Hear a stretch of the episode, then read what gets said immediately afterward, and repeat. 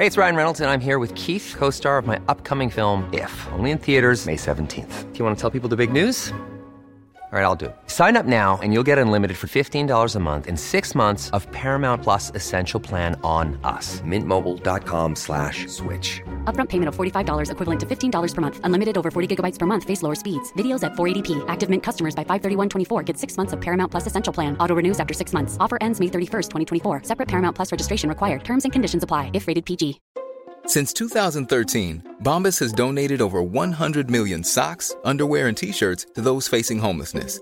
If we counted those on air, this ad would last over 1,157 days. But if we counted the time it takes to make a donation possible, it would take just a few clicks. Because every time you make a purchase, Bombas donates an item to someone who needs it. Go to bombas.com slash ACAST and use code ACAST for 20% off your first purchase. That's bombas.com slash ACAST, code ACAST.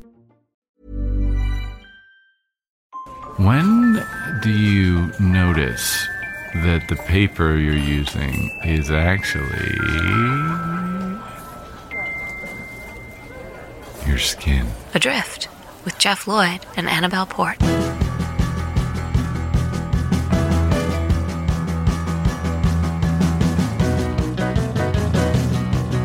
Hello. Hello. How's your week been? Uh, it's been all right. How about you? Up and down, Annabelle. Up and down. Uh, the, the worst thing that happened to me, and there've been a few low points this week, but the worst thing that happened to me was I went to do some work in Oxford. You know, I do that show, Hometown Glory, for this Union Jack Radio. Mm. So I'd gone to Oxford to interview the uh, the the sportscaster Jim Rosenthal. Okay. Couldn't have been nicer. Really great. Anyway, um, what happened is I took the train to Oxford, and then they sent a taxi to pick me up from the the train station. And I get in, I sit in the front because when I'm outside of London, I always sit in the front of a taxi. Do you? Yes. What's your reasoning? I think in London it's kind of expected to sit in the back and it freaks them out a bit if you sit in the front. Yeah. But everywhere else, you seem like you're you're like a bit hoity toity. I didn't know that. I always go in the back. I think so. I'm not talking about um, black taxi cabs, you know, the, the Hackney carriage. I'm not Yeah. talking about that, but I'm talking about just a- any other sort of car service, mini cab as they call them here. Okay. Yeah, I think that that was certainly when I lived at home in, in uh, Manchester. That was what I always used to feel. People who sat in the back. It was like, Hmm. who do you think you are? Okay. I think you, you're better than you are. I love me. Who do you love? As my mum would say. i It's one of her favourite phrases. It's a very good phrase. Oh, I don't like him. He's very. I love me. Who do you love? And you, we all know exactly the kind of person she's talking about. It sums it up so beautifully. Um, so I'm sitting up up front with him, and let me tell you something. Yeah. I am vibing with him. Vibing. Vibing. Wow. He's got some Tupperware. Mm-hmm. And he's got some food in it that looks good. So I'm asking about the food, and it turns out it's this Turkish food, and he's Turkish, and we're having a chat and so on, and we're laughing. And I feel I've got a good connection with this guy. It's one of those days where every now and again mm. my conversation is strong. Okay. He then starts telling me this story about something that had happened prior to me getting into the taxi, where some guy had wanted him to uh, take him somewhere, but he couldn't because he was picking me up. And then he felt bad for this guy. And then he saw him going around the other taxis, but they didn't take cards, blah, blah, blah. It's some story about somebody that he felt sorry for. And he says, and you know, the, the thing is, that this was a good guy. He, I could just tell he was a good guy. You know, you can see it in people's faces. You can see in someone's face if they're a good good person or a bad person. Okay. So I then said, because we're getting on so well and I'm feeling oh, confident, oh. I said, "Oh, what about me then? Do you think, like, just looking at my face, do you think I'm a good person or a bad person?" Yeah. And his face sort of completely changes, and he just does this weird shrug. No. So, so I say, "You think I'm a bad person, don't you?" From my face, and he goes, "Listen, I mean, some people might think you're a bad person, but I'm, I'm sure you're not." what, what, why? Did he say why?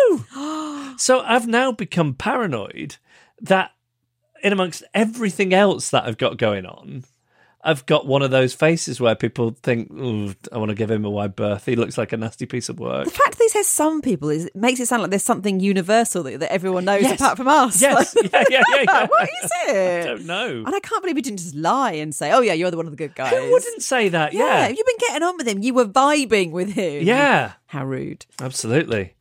Uh, and I couldn't. It wasn't even because they booked it. It wasn't like I could give him a poor Uber rating or anything like I that. I bet you tipped in, didn't you? Of course. yeah, yeah, yeah. If you're insightful and aligned with this vision, you might be ready for the next phase. Jeff Lloyd and Annabelle Port, Adrift. Annabelle's just reassured me that I don't. I don't have an evil face. That I don't have the face of an evildoer. But you have told me in the past that there's something a bit creepy about my expressions. Yeah, well, there's sometimes when you do certain faces. See, I think I th- this is what I wanted to test. So what I thought I was doing then was just sort of giving you a warm smile, but you thought it was creepy. it was like 10% creep. Sorry. I also think I've got this thing whereby if I see somebody and I, I- in the street that I half recognise or whatever, and I, I smile at them, I think what I think is I think the effort it takes to get my mouth into a smiling position is so much that I think what is a friendly half smile doesn't even register as an expression. Can you try and do it Yeah. for me now? Oh, it was, it was like it's like a flicker of a smile. But I think I'm being friendly and smiling at Ah, people. No, that's more of a flicker. Yeah. That's not good, is it? Hmm. Something else to worry about. Yep. Um, how's uh, how's the uh, the post bag looking? Well, it's bulging, of Good, course. yeah, yeah. The first one is from Grand Duke Andrew. One birthday, my wife treated me to dinner at Dans Le Noir, one of those restaurants where you eat in total darkness. You select from meat, fish, veggie, or surprise, but other than that, you have no idea what you're being served. I was excited, but guarded. Not least because the website boasts that, as the restaurant is sharing tables only, they offer a brand new way to socialise. I'm not entirely comfortable with the existing ways to socialise. we arrived, checked on, in our phones and any other potential light emitting devices, and were led through the darkness to our table. The starter was, I later discovered, steak tartare. I wouldn't normally order a raw minced beef dish, but I suppose that's kind of the point and all part of the sensory experience. The main was amazing. I felt like I had never tasted anything so good. I'd enjoyed it so much, the sauce in particular, that when I'd finished, I realised I could take advantage of the situation and do something I'd never be able to do in a normal restaurant. I quietly picked up my plate and licked every inch of it clean. the perfect crime. Who was ever going to know? As we were stepping back into the light, I noticed a small camera crew.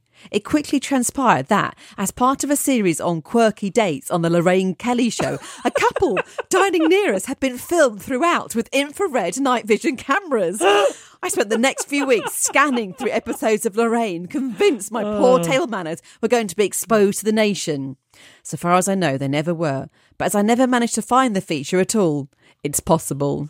That's incredible. Yeah, it's so humiliating, Yeah. isn't it? Yeah. I love the fact that he thought, I can get away with this. I'm just going to do it. okay. All right. And this is from Darren, who says he's a long time listener since the Pete and Jeff days. Going back a bit, isn't yeah. it? This story happened just this week to my daughter. She'd never write into you, but I thought it was exactly the kind of thing you'd like to hear about. My daughter, I'm going to call her Natasha to keep her identity secret, is in her early 20s and is a complete introvert and socially awkward. Aren't we all? Despite this, she has recently started a course at a small London university, part of which involves two hours of life drawing on a Wednesday afternoon before she commutes home for the day. This week, she described to me this story, something she called the most awkward moment of her entire life, and I just had to share. The life drawing sessions involved just four all female students, one teacher, and the model. Although it's life drawing, the models are thankfully not entirely naked. Usually they stand, sit, lie in their underwear in various poses as directed by the teacher. Each week, the model is a different person. On this particular week, the model was introduced as Jose, a 60 ish Spanish guy with long hair and a ponytail. As usual, the teacher explained to the model that they didn't need to be entirely naked, and the students busied themselves getting their equipment ready. When they turned back, Jose was standing there naked, hands on hips. Awkward. Um, says the teacher, "uh, we don't need you totally naked. Really? says Jose. I thought this was life drawing. Okay. He then proceeds to tie a scarf around his middle, which covers nothing. he is asked to adjust it, and he moves it down slightly. It has little effect. An awkward hour ensues with Jose sitting and standing in various positions. The one where he stood with one leg on a chair was particularly traumatic. Finally, he's asked to lie on the floor on a mat, but changes the instructions and lies with his rear facing the students and his bum in the air. Everything on show. The teacher decides to end the session early and thanks Jose for his time. It's over. Natasha and her friend head for the tube to go home. They get on the train and sit down. Guess who jumps on and stands right next to them? Natasha is feeling pretty awkward, but it's only two stops. Then she changes trains. I hope he's not going to change to the same train as me, she whispers to her friend as she gets off. So does Jose. Mm-hmm. He's not following her, to be clear, just heading in the same direction. He doesn't even seem to realise she is one of the students who, until recently, had been drawing him. Now it's about six stops before another change. They end up sitting three seats apart. Okay, awkward, but it's okay. I can manage, thinks Natasha. They arrive at Oxford Circus and Natasha gets off. So does Jose. Oh. And it's clear he's doing the same change as her again. They reach the next line, but he goes off down the platform a little way, and so surely will be on the next carriage. Good. The train arrives. It's now rush hour and it's rammed. Natasha squeezes on. Only two stops, so not too bad. Just the doors are about to close. Guess who squeezes oh, on? Jose. It's Jose. he squashes up to Natasha, a good foot taller than her, and they are stuck together, facing each other. the doors close. She looks up. He looks down, and their eyes meet. Horror, recognition, and realization all at once grips them both. They can't move, they are jammed in. Jose looks one way, Natasha the other. They have to endure two stops at the most awkward close proximity before finally Natasha gets off and Jose doesn't. The worst moment of her life is over. Oh, Jose. Jose. Jose and his scarf. I love that they're really cramped together and the way of dealing with it is each lo- looking in an opposite direction. It's so human. Uh, please share your story with us. It's hello at adriftpodcast.com. Now that you're listening, it's happening. Do you know it? Do you like it? When will you be here in the future? I will be here in the future. Adrift with Jeff Lloyd and Annabelle Port. It's that part of the podcast where we discover another way in which Annabelle isn't a fully functioning adult. Part 37 Pathetic Anthropomorphizing. This is something I touched on a while back, which I only remember as we said anthropomorphizing wrong. I think I said it wrong just then as well. it's quite hard to say. Yeah. And anthropomorphizing. I won't be attempting it. I won't be saying it again. That's the end of that. But I'd spoken, oh, this is a while ago, maybe a year ago, I'd spoken about how my boyfriend had illegally dumped our Christmas tree in the street. And I'd had to pretend I didn't know it every time I walked past it and I felt really awful. Yes. And two similar incidents happened to me in this past week. The first is when I took our car in for its MOT. So I dropped it off and then I tried to kill time on an industrial estate, which is kind of hard. like I managed 20 minutes in a B&Q and bought some bath silicone sealant, which I'll never use. and then I was just wandering around in the drizzle. And at one point I went past the MOT centre and I saw my car being worked on. And it was on one of those heavy duty car lists right up in the air. I looked at the car and I thought, oh no, he's nervous. it didn't occur to me to project that he was feeling excited and going, wee! Like, I think I was just thinking what, how I would feel up there. And I thought he looked scared. And I said to myself, oh God, are you all right, mate? Mate, I don't call anyone mate. I certainly didn't know I called the car mate. then when the car failed its MOT, I had to leave it there overnight. And as I left, I said to myself, all right, mate, I'll be back tomorrow. Pathetic. a nice little mate again. Mate, I know. I didn't. I had no idea that I called the car mate, but clearly I do. The second was when we decided to get rid of the bed in the spare room, so there's space to turn the spare room into an office because Tom works from home a lot, and I was very keen to do this, so I don't have to accommodate any unwanted overnight guests ever again. Oh, Although we are getting a sofa bed, but a sofa bed with a 12 week delivery period, so it's 12 weeks. Anyway, Tom put the bed and the mattress on some online marketplace thing for free, and a few hours later, somebody was coming round to pick it up. And right beforehand, I discovered a previously hidden sentimentality for the bed. It's just this cheap pine frame from Argos, but my sister had passed it on to me 16 years ago. So suddenly it was the closest we have to a fa- family heirloom. and the person that picked it up was perfectly nice, like nothing to indicate anything untoward about them. But all that night, I lay awake, panicking that he was a sex trafficker and the bed had been taken to some damp, infested, bleak room of misery where terrible things were going to happen. And the bed would be sitting there thinking, What happened? What, what did I do wrong? I thought I was part of the family. Did I start creaking? I didn't, I didn't mean to creak. If she'd just have said, I could have tried to stop creaking. I'm so cold and damp and lonely. I can hear someone crying. Maybe she'll come back. Annabelle, Annabelle. Oh, she's not coming. Then I remembered how cold and damp that spare bedroom we have is, and there's a lot of crying in my house too. I realised the bed probably didn't even notice, and I went to sleep. Jeff Lloyd and Annabelle Port in a show called Adrift. Oh, and here's the thing. Hmm. So, so then they they got me a taxi back from the radio station to the train station. Okay. Unfortunately, it was a different driver. We're going back to Oxford, are we? Yeah. Okay, yeah. So again, I sat up the front. Right, okay, okay. I can't believe you've never given this any thought. I just didn't think it was a thing. well, maybe I, I don't know. I'm I thought, not. I thought you only did it if you were really drunk. I didn't think it was a, I didn't think it was a sober thing, a polite thing. well, I, I, maybe maybe the drifters can help out on this. I'd love one. to know. Yeah. So this is my perception. If you get in any kind of taxi on your own Mm. and you're not in London, you know it's not a, uh, and it's not the the traditional Hackney carriage black taxi where it's sort of difficult to sit in the front. But if it's just a normal car being Mm. used as a taxi, if you're on your own, I think. I think I use the word hoity-toity or uppity, or you've got ideas above your station, or you think you're little Lord Fauntleroy or something. Would you do it if it was a female driver? It's a good question. I think so. Yeah. Okay, okay. Why do you think that makes it creepy? I'm not calling you creepy again, no.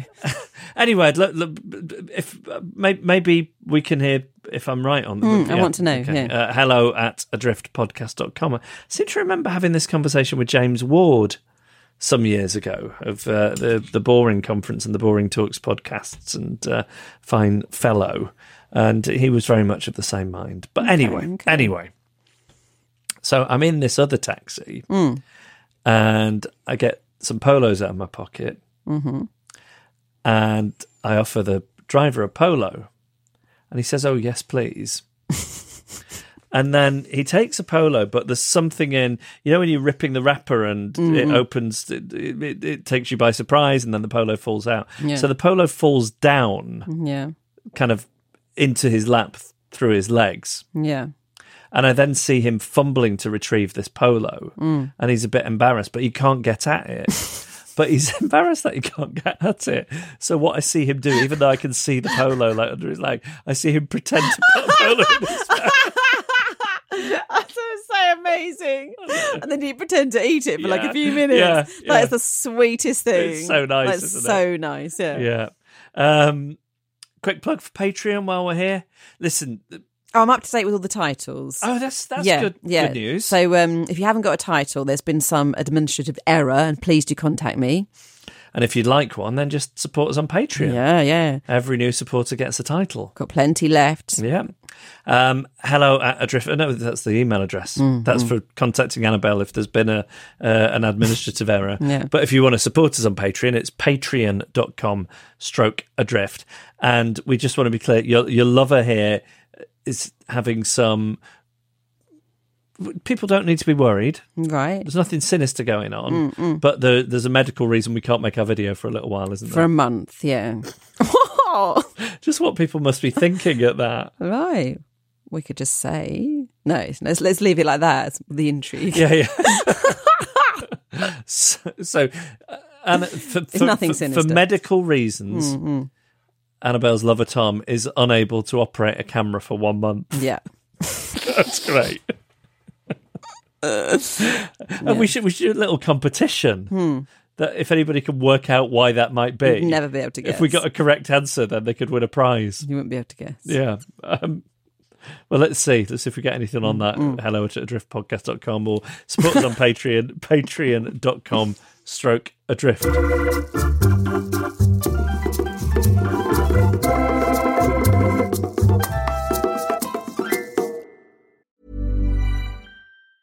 Hey, it's Ryan Reynolds, and I'm here with Keith, co star of my upcoming film, If, only in theaters, May 17th. Do you want to tell people the big news? All right, I'll do it. Sign up now and you'll get unlimited for $15 a month in six months of Paramount Plus Essential Plan on us. Mintmobile.com slash switch. Upfront payment of $45 equivalent to $15 per month. Unlimited over 40 gigabytes per month. Face lower speeds. Videos at 480p. Active Mint customers by 531.24 get six months of Paramount Plus Essential Plan. Auto renews after six months. Offer ends May 31st, 2024. Separate Paramount Plus registration required. Terms and conditions apply if rated PG. Adrift. Sound effects. Jeff Lloyd Annabelle Port. Noises. How were your um, Halloween bonfire night celebrations? Uh, did not celebrate this year. Oh, really? Yeah, I taking, tried taking a think little no. stand against them. I did buy some chocolate buttons in case anyone came round, but then I didn't put a pumpkin out so that I could eat them all myself. It's a good system. Yes, great the, system. The pumpkin system is a good system. Yeah. We were invited by some of the other parents, and when I say we, I mean everyone in my son's nursery class was invited to a Halloween party. Oh, nice. uh, at this little kid's house and we went along and they'd made such an effort. Firstly, like their front room, it was like being in a nightclub. They got flashing lights and they'd done a Halloween playlist and it was really top notch pro stuff. And the buffet was unbelievable. Really? Wow. Oh yeah, yeah. So it was, you know, it was, it was good from that point of view. But I just cannot get out of first gear conversationally with anybody Right. that I don't already know. So you were very stuck in, oh, so how long has yours been at this nursery type conversation? Yeah, but I could also, but also, I think when I was talking about that other kids' party the other week, I, I was saying this. I could see what was happening is other people Mm. who didn't know each other very well were having these conversations, and then they were clicking, and you know, they, they, then they were off. They were flying. The conversational ball was in the air. Mm. But with me, I'm so bad at it that nobody wants to play, and I end up sort of in a corner on my own, throwing the conversational ball against the wall and catching it. In, stretching the metaphor there. But so so what I thought I'd do, 'cause Sarah says you you just need to give up talking to the other dads because it's not your strength. Also, here's something I've noticed about I, I, I don't like to do things around male female stereotypes, hmm. but here's something I've noticed: hmm. men at these things love to stand up. Oh, right. And the women like to sit down. Yes. Why is that? I don't know, but I don't like to stand up. Fight or flight, probably. I don't think there's something in it. I don't know, but I don't. So they're all sort of standing around Yeah. talking about whatever men talk about, like I'm not one of them. Football. but I don't. I don't want to stand. No, Like- have a nice sit down. Exactly. Yeah. St- Standing is what you do when there's nowhere to sit.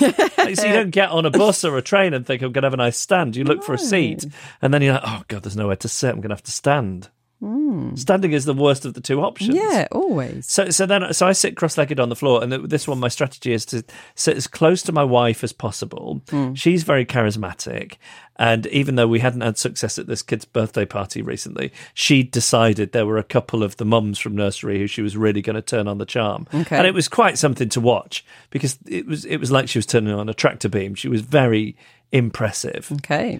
but then as soon as she had to get up to go to the loo or go to the buffet or something, oh. it was like all the room was all the life was sucked out of the room by me. Oh. And and I just felt like I was sitting cross legged on a floor and, and everybody else just sort of angled their bodies in such a way that I was excluded.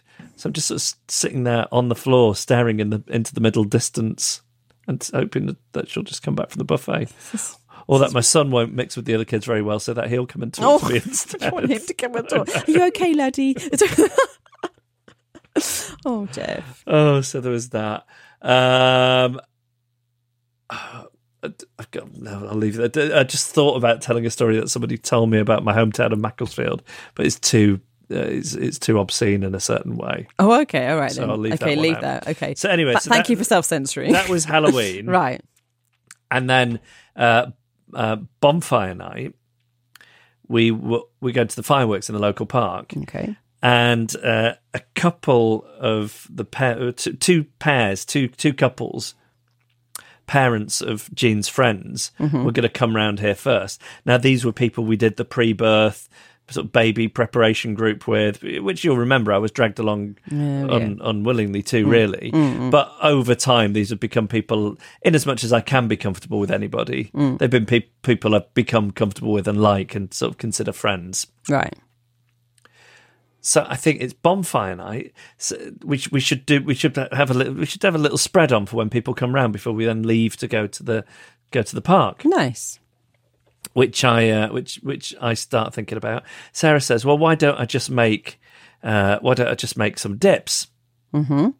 I think it's not that's not festive enough for bonfire night. Oh, so you what are need you bonfire thinking? something involving baked potatoes. Is what I'm ah, okay, thinking. yeah, wrap, so anything wrapped in tinfoil. So, yeah. so I hit on the idea of making baked potatoes, Yeah. and then have a selection of things like baked beans and cheese and sour cream that people can put on the baked potatoes if they want to. Okay. right? And then I get even more ambitious. Think, what, what do I think of the? Uh, what do I think as being bonfire night food from my youth? And I think sticky sausages for some reason. Okay. And I'm vegetarian, but I think why don't I just buy some veggie sausages Hmm. and make them sticky? Do you know how to make them sticky? Googled it. Okay, good, good. Turns out it's honey and mustard. Oh, nice. Yeah. yeah. Uh, So, so then I become obsessive about making the perfect baked potato, Right. and I Google perfect baked potato. I get, I end up on a Nigel Slater article about how to make the perfect baked potato. I, I get so into it that I go and source the exact strain of potato that he mentions, and he says ideally they should be uh, about 350 grams each. Oh, no, you're so weighing I'm them. weighing individual potatoes to make sure that everybody gets the perfect potato. Okay. He says an hour, forty-five minutes if there's more than that, but an hour for for a, a baked potato is is about right. So I put them in um, an hour before the people are due to arrive. Mm-hmm. Thinking I might end up leaving them in longer because there'll be a bit of mingling when they arrive and take the coats and shoes off and stuff. Right? Right. Thought it all out. Yeah, you have. So everyone sits down. I mentioned the baked potatoes. My friend Anthony says, oh, I'm so excited you're making baked potatoes. This is great. I was hoping you would on the way here because it's so bonfire nighty. So I open the oven up. I Yeah. get the potatoes out. Yeah. I mean, it's like they haven't been in the oven. They're rock hard. No. It's just awful. no, this is terrible. Yeah. So what do you do? Well- Had you turned the oven on? Yes, I don't know what, had happened. Nigel Slater, what happened? So I'd been on Reddit. So I thought, is there an issue here? Hmm. So I'm what I'm making is uh, is six baked potatoes. Yeah. Because there are six, do I need to leave them longer? Ah. And this Reddit thread said no, absolutely not, and gave a very scientific reason why I wouldn't need to. So I don't know what happened. I don't to this day. to this day, four days later, I don't know what happened. But I'd gone from being this hero and planning the perfect bonfire. night- Oh, and by the way, the veggie sausages were ta- awful. Oh.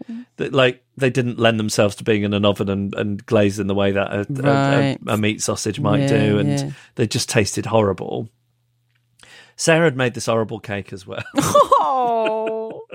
But by the t- the horrible cake was far less horrible than things I'd made, so I think people were relieved by the time that came out. Okay. But the ba- baked potatoes were so terrible. I don't. I'm still like I'm going over it in my mind. I followed every step so precisely. It's a baked potato. What is easier to make than a baked potato? it's so easy. I, I cannot think where you went wrong. And and then everyone was doing that thing where they were politely pretending that no, no, they're fine, really. And I could see them really mashing down on the potato with the forks, try and soften it up a bit. Oh. It was terrible. I'm telling you, if if I was from I don't know which countries, but I'm sure there are certain cultures where if I had dishonoured my family by serving up a meal like that, I would be expected to take my own life or go into the wilderness or something like that. I mean, it was just I, I've brought shame on our family. Had you pierced the potato? Yes. Oh, this is a very puzzling. Well, yet again, we find ourselves in a position on the podcast where I can say, what happened? What did any, I- any what- thoughts what did on what I did wrong? wrong? Hello at adriftpodcast.com. That, can I just say something in the spirit of self awareness? Yeah. I think that might have been a very boring story. No, because we're all thinking, what did you do wrong? no, I think, I think you've been very kind. I think you're being as, as kind wrong? about that story as the people were about the potatoes when they Hmm. came round. Um, happy birthday for all of you who aren't listening, and those of you who are, you're in on the joke. Great, good work. Jeff Lloyd and Annabelle Port, Adrift. Thank you. I just want to say something before we uh, before we move on, which is, I think that story there that I just told, that is proof of why people don't want to talk to me at these parties. Oh. I think what I've done is just shown off how poor my conversational skills are. You might have found the answer at one of those parties. Yeah, maybe. I've had far worse conversations at the parties. Let me tell you. At least there was a puzzler within it. It was good. Why did I think that was an appropriate topic of conversation? No, for this the question is why didn't those potatoes cook? I know. it's really bugging me. Like there was a lot of unnecessary detail about who was coming round for the potatoes. I think it was something to do. I think there was something wrong with the potatoes. Maybe they were too old. now that yeah, this yeah. Mm, Anyway, let's move on. Gave him a good gave him a good scrub. that, that shouldn't make. But you know, left some bits of dirts in the eyes, like Nigel Slater said, then rolled them in salt. In case you're wondering, Annabelle asked if the, the oven was preheated to the right temperature. Hmm. Yes, it was. And there was nothing else in the oven. Like you hadn't left a baking. No. Yeah. Okay. The grill pan. No. No. Okay. Just don't know. No, it's mysterious, isn't it? All right. Uh, anyway, um, on to, sorry about that. Sorry about that anecdote. Need to apologise. Some weeks you have less than others. Yeah, of course, Yeah. of course. So, uh, so on to Quandary Corner at the GLAP Clinic in Problematic. And uh, who's who's the first one from? Okay, this is from Andrew Milton Keynes. I'd like to say that I don't condone his actions, but he does finish with a very interesting question. Okay. Many years ago, I had a problem which I would have liked your advice about whether I took the best course of action or not. I once went out with a girl for about 18 months. She was attractive. However, she had this one small flaw. She was extremely paranoid. She would always accuse me of looking at other women as we were walking down the street, asking if they were more pretty than she was. She would buy magazines and then deface with Tippex any photos of women who had their cleavages on show. She said that all women between the ages of 16 and 60 were a threat to her. She tried to keep this quiet at the beginning of the relationship, but as the months went on, she got gradually worse. I had to stop seeing my friends and was spending all my time with her. This was at the time that the film Basic Instinct had just come out, and I was scared of what she would do to me if I broke up with her. I wasn't really keen on rabbit pie, so I came up with a cunning plan. My mother lived in Spain at the time, and I decided to go there for a three week holiday. However, I told the girlfriend that I had been offered and accepted a job out there and I would be staying for at least two years. After some tears and an emotional farewell, she saw me off at the airport. I spent a lovely three weeks basking in the sunshine, finally being free of what I could and couldn't do. However, a lot of the time was spent buying about 20 postcards and writing a fictitious account that Hollywood would have been proud of. Things like that I'd missed her, but I was getting on with my life and the new job was hard work, etc., etc. But then following up later with, I had found someone else, but I would never forget her, and so on. Oh, I can see where I think I can see where this is going. I bought a load of stamps, which cost me a small fortune, and asked my mother to post them regularly every week on a Monday and to make sure that the cards were sent out in a specific order. I flew back to the UK free from her, started seeing my friends again, went back to my old job, and for about eight weeks, everything was great. Then everything went wrong. The girlfriend worked about half a mile from where I was working. Mm. However, in the past, never came to my old place of work. On this occasion, she decided to walk past and looking through the office window and saw me standing there. She came in and demanded what was going on. I said to her I would meet her after work and explain things. I stated that I decided to come back to the UK as my old firm desperately needed me. They weren't that desperate. Mm. She stated that she had just received a postcard from me saying that I was starting seeing somebody else. I replied that yes, that was the case, but I had to break it off. She then replied that she had started seeing someone. I pretended I was disappointed, but wished her well. However, secretly, I was overjoyed that I had passed the problem on to someone else. I also had to phone my mum and tell her to stop sending the postcards back and to destroy them. so, Annabelle and Jeff, what is the correct course of action when you are scared of breaking up with someone? So, is there a rule here? Is there a Um, social rule? Because obviously we're not allowed to ghost, are we? When you just don't. sp- At least he didn't ghost her. Like he was sending, having postcards sent every week. For me, that is one step up from like most of the people who broken up with me. Yeah, it was it was thoughtful in a way Yeah. because he let her down very well. The plan was to let her down very gently over a, a period of weeks and months. Yeah. Whilst I suppose she still thought she was in a relate. Okay, it wasn't great. It I lo- wasn't and I great. love it that she only like lived half. I assume that she must Yeah, have lived quite yeah. a long way away. Well, this this is your flaw. Mm. I think you know if you live in London and or a big city and they're from another part of the city, you're still running a risk. Yeah. But if you live somewhere where everybody's in a pretty small radius, Mm. And you couldn't get away with it now because if we're going back to the time of Basic Instinct, this is before cheap flights, wasn't it? So Yes. Mm-hmm. now you, you'd be flying out every other weekend, wouldn't you? So you could. It's it's Although there's flight shame now. Oh yeah, It's that's the true. environment, yeah. especially with short haul flights. Yeah, true. Um, yeah. So, I mean, this is a big question. I, I feel that we, we, it's it's a lot bigger than what we usually deal with mm, mm. and, I, and I feel very unqualified to answer in the. GLAP clinic mm. uh, in Quandary Corner. Like, how to end a relationship is what you're asking. Yeah, what are the social rules on this? I just don't think we can answer it, can we? It does feel a bit big. I mean, in some ways, I think just stay in the relationship to avoid. no matter how Just just accept problematic life it is, isn't yeah. always as great as you think it's going to be, and just get on with it. Exactly, I do. I do think that to a to a large extent. Mm. You know, I think it can be comforting being in a rut. Very high sides, yeah, cozy, cozy to be in a rut. So, and the effort really. mm, of, of like having to meet a new person. Oof. Like, imagine, you know, having to impress somebody enough that they would consider giving themselves romantically to you. Hmm. I think just stay in the relationship, find outside interests. okay, I'm going to leave that there. Move on to the next one because really, we we don't know the answer. Yeah. Okay, so this one says, people who randomly stop when walking in front of you without checking if it's safe to do so cause me to do some fantastic avoidance jig. Do I let these people know my dismay? It is so annoying when someone does that. So annoying. But are you allowed to express dismay or not? I think, I mean, it's it's quite an aggressive thing to do. Mm-hmm. So express dismay, you mean? Yeah, in as much as that, that perhaps you're going to prompt a reaction. So I think the key is because I, I think I've been on the receiving end, not of this particular thing, but you know, I, I think I don't always move around the world in the in, in the best way, and I will infuriate people because I'm a clumsy guy. But uh, you know, if somebody goes, I'll go, oh, I'm so sorry, and then you have to accept that apology. Absolutely. If you're not gracious in the way you accept the apology, uh, apology, you're a terrible person. Is it okay? Um, I think sort of passive aggressively. Is there a way of doing it passive aggressively? So I was in a queue yesterday, for example, to to uh, to uh, buy a Vada Pav with my three year. We were at an event, a Diwali event in Okay. Trafalgar Square, and it was crowds and crowds of people. And there was a food stall, and I was queuing up to buy this thing that I love. And my son, who's three, wasn't really interested, and and he was being good just by being with me. But you know, I'm toddler wrangling, and somebody, this this woman, used that as a as a way of pushing ahead of me in the queue. right.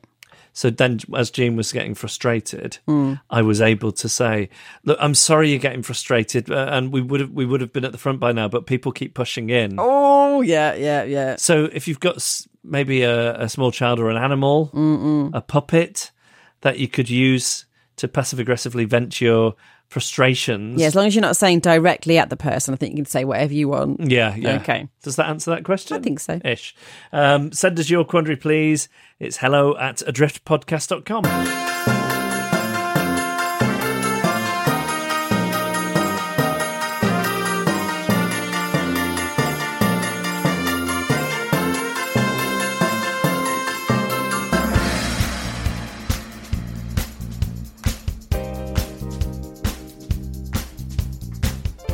Well, that was our podcast. Uh, thank you for listening to it.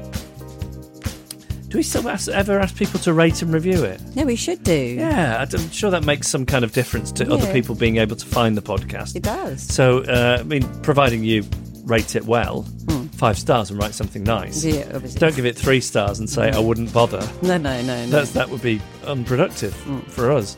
Uh, but anyway, you mentioned that. I hear other podcasts doing it, so we might as well. Thanks to Man and the Echo for the backing music and to Emily Harrison for the incidental music. Uh, Vince Lynch, Vince, Vince, Vince Lynch, Vince Lynch, and Simon Wilcox are our announcers and made our little idents. Patrick Gunning and Awana Babu provided technical support. Carla Gowlett took the photos.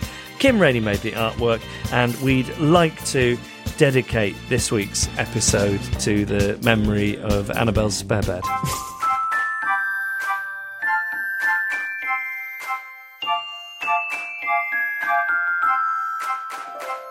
Adrift. Adrift.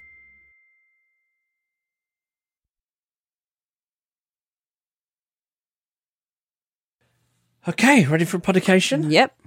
Just going to uh, move the mouse over to Google Chrome and go into my email where you forwarded me this from Victoria Qualo, who says, Happy birthday to my boyfriend Jorge, who's, is it pronounced Jorge? She just just write George. George, so, do yeah. beg your pardon, whose birthday is on the 4th of November. Love Vicky. Thank God I found one as socially awkward as me before uh, dating required the use of Tinder. They'll stick together, won't they? Oh yeah, definitely Yeah. cling like we were talking to before. Mm, yeah. Cling onto each other in that raft, uh, in that rut. Mm.